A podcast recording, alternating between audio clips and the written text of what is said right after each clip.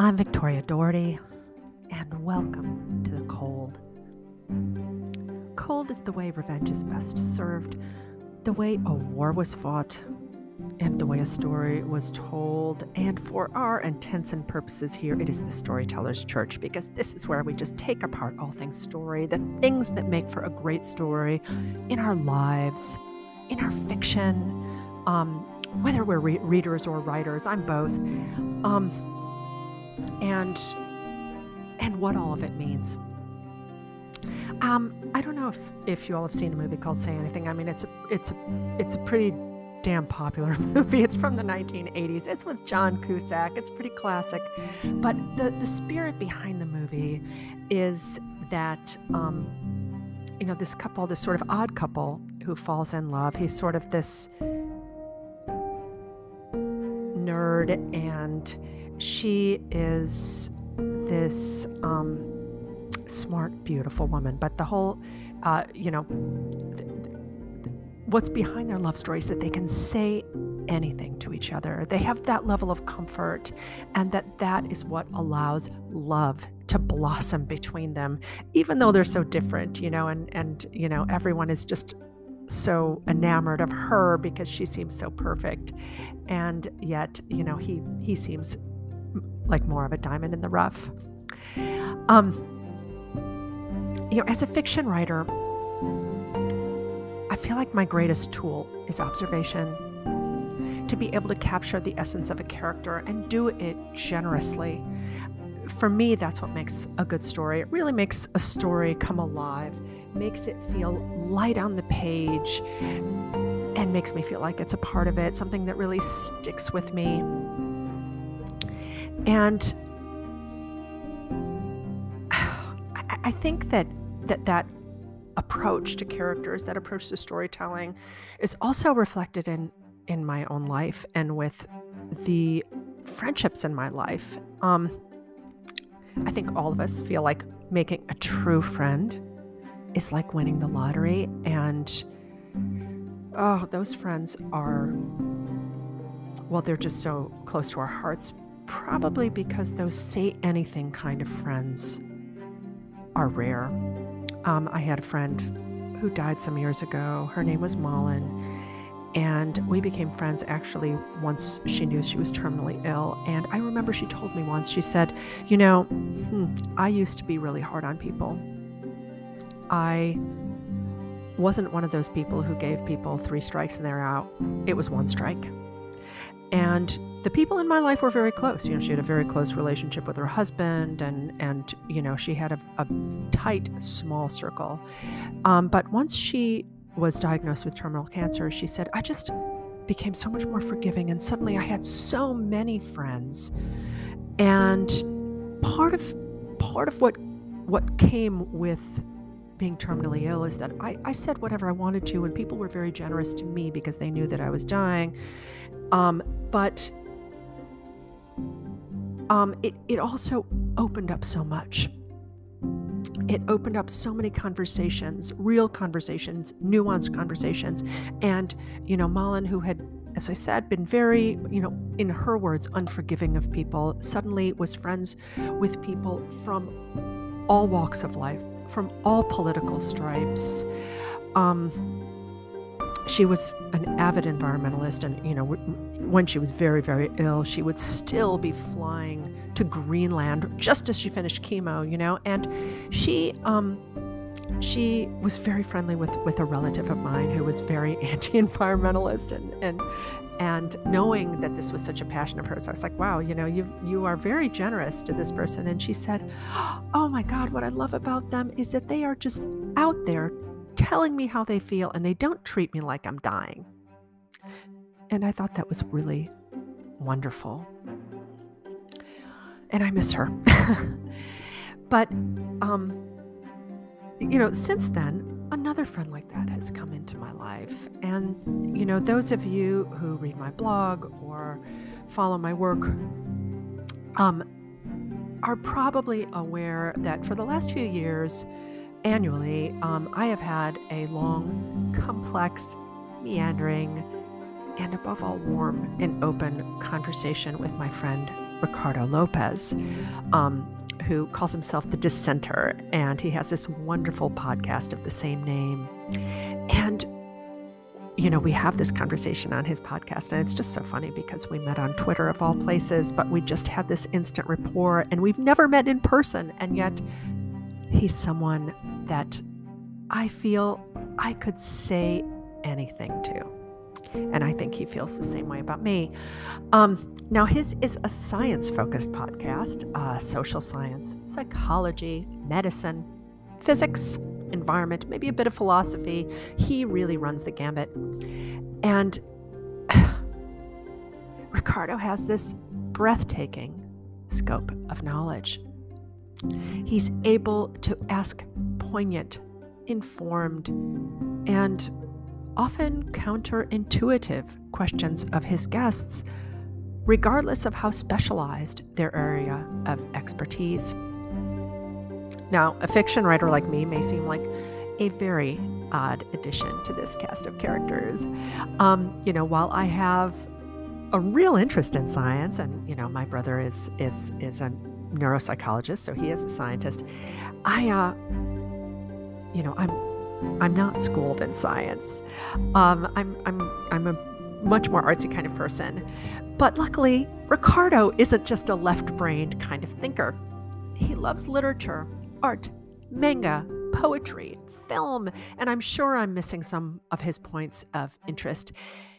And what's more, he can talk about them with passion and proficiency.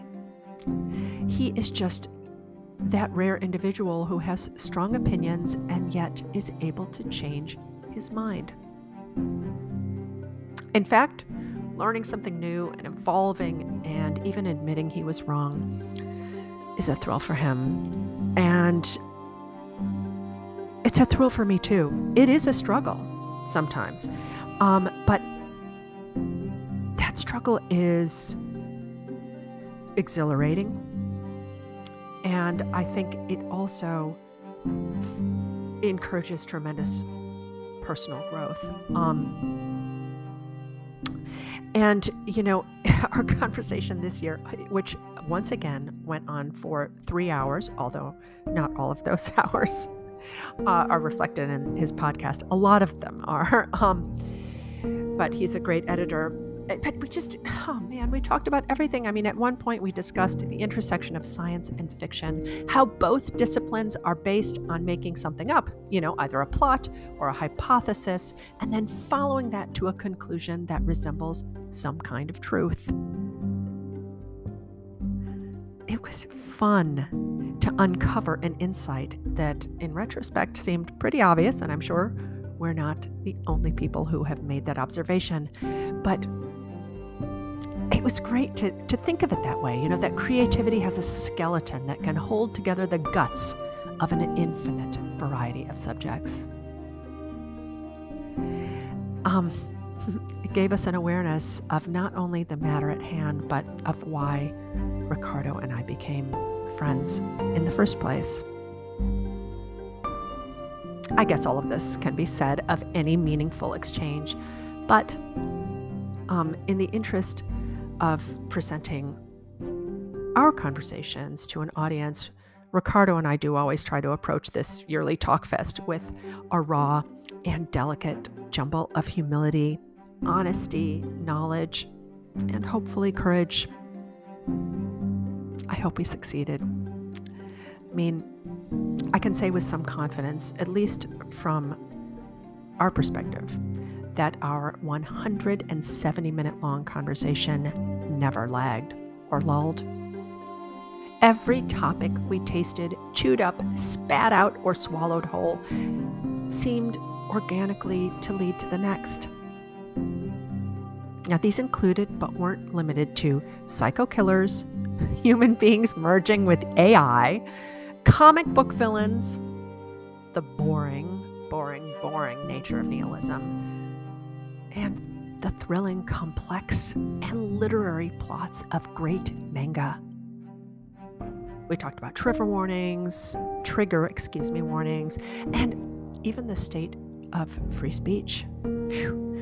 Um, and that in itself was such an interesting conversation because Ricardo is Portuguese and he lives in Portugal. And um, he has a very, well, I don't know a very, but you know, he has a, a, a different way of looking at free speech than Americans do. We are, um, you know, we have we have come at it. Uh, well, it is part of our DNA. It's part of who we are, and so you know, that part of our conversation was so interesting because we were really able to take that apart and um, talk about, well, how manners, just basic manners when you're talking about someone who disagrees with you, um, is is able to open up a conversation to such a variety of topics and is even able it, it, enables us to be able to have difficult conversations.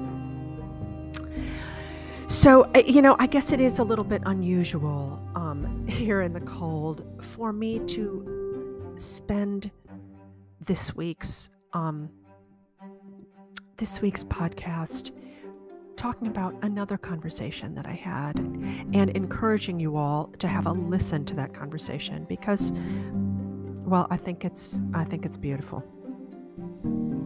and I will put a link to it in the show notes and I will explain where you can find it if for some reason that link doesn't work for you or, or whatever it is. And I really do hope that um, if you enjoy it, that you go back and listen to uh, the other conversations that Ricardo and I had, um, and also just you know get to know his wonderful podcast because it, it's just it's very very interesting and engaging and um, well you can learn a lot um, now, you know, full disclosure as you listen, you might find yourself nodding along in agreement or slamming your fist into your desk and shouting, wrong, wrong, wrong, wrong, wrong. Either response is beautiful, perfectly natural, and exactly the sort of reaction a nuanced, good faith conversation should evoke. I welcome any and all comments as long as they're made respectfully and um, and I hope that the conversations that cold inspires um, are as rich because that's what we aim for here. Um, again, I will put the link to the podcast in the show notes. Um, it's called The Dissenter, and it's on Spotify. You can find it on YouTube. Um, probably on Apple. You know, it's probably on all the the the usual sub- suspects, excuse me. And um, it's with Ricardo Lopes, the dissenter, and I think you'll enjoy it. Um, if if I can also ask of you all this week to, um, if you enjoy the cold, if you enjoy listening to this podcast, um, I would really, really appreciate it if you could leave a review. A starred review is fine. Um, you know, if you want to leave some comments, that would also be wonderful because it really does help someone like me, a content creator, a writer, um, know if I'm going in the right direction, if I'm if I'm giving you what you need, and also if you have any suggestions, that is also wonderful for me to hear. But um, in any case, a review would be oh so appreciated. Um, but until next week, stay cold, my friends.